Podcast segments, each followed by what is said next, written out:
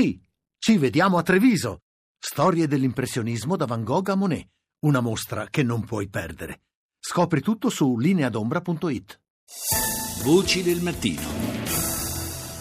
Do il buongiorno al nostro primo ospite di oggi che è il eh, Bruno Carapella, esperto di America Latina e presidente della Fondazione Eurosur. Buongiorno Carapella. Buongiorno a lei, buongiorno ai telespettatori e ai.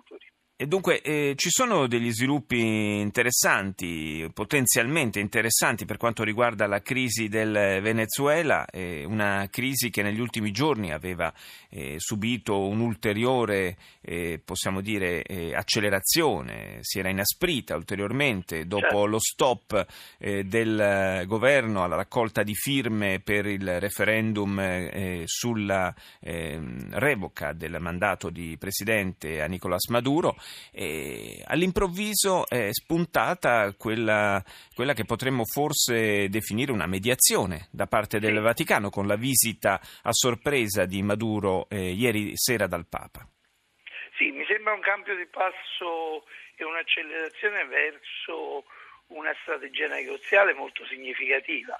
Eh, ricordo che Maduro aveva declinato dire, una, una, sua visita al pontefice nel giugno del 2015 avanzando dei motivi di salute.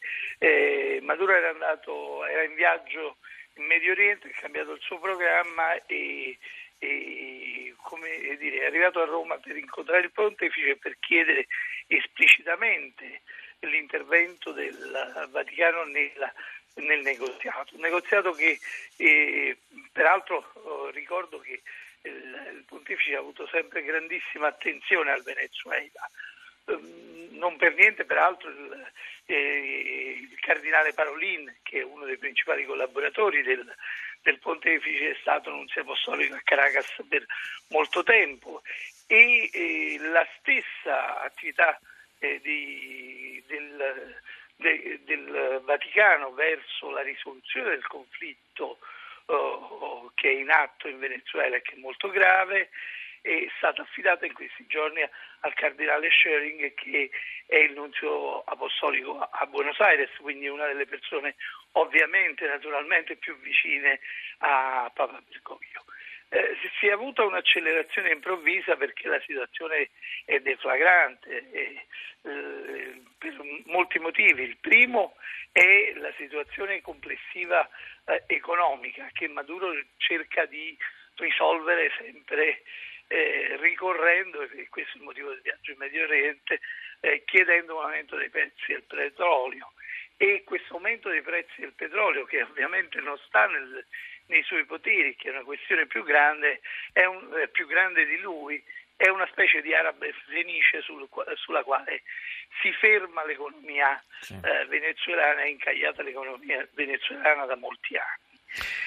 C'è la ripresa, la ripresa, dei contatti diretti e, e, un tentativo di processo di distensione tra l'opposizione, che lo ricordiamo alla maggioranza eh, in Parlamento, anche se il Parlamento è stato fortemente depotenziato, eh, e il, il, governo presieduto da Nicolás Maduro, eh, è stata annunciata per eh, domenica prossima. Un, eh, un dialogo che comunque, malgrado gli sforzi anche di mediazione da parte della Chiesa, si annuncia assai complicato perché le, le posizioni di partenza sono eh, davvero distanti.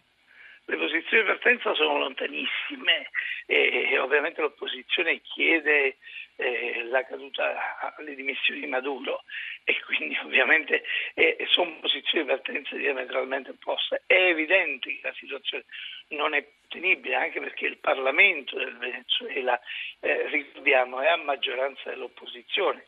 Quindi eh, il tutto avviene in una situazione di conflitto sociale eh, straordinario dove ci, sono e persistono sacche di povertà estrema, di fame, di privazione dei beni alimentari fondamentali per grande parte della popolazione. L'incontro che è previsto per il 30 di ottobre all'isola Margherita dovrebbe quantomeno avviare una prima base di discussione e di ragionamento, cioè un terreno di confronto. Credo sì. che il negoziato sia lungo e complesso e eh, tra l'altro su questo negoziato pesano anche le posizioni di alcuni paesi chiave per il eh, Venezuela, a cominciare dalla Colombia.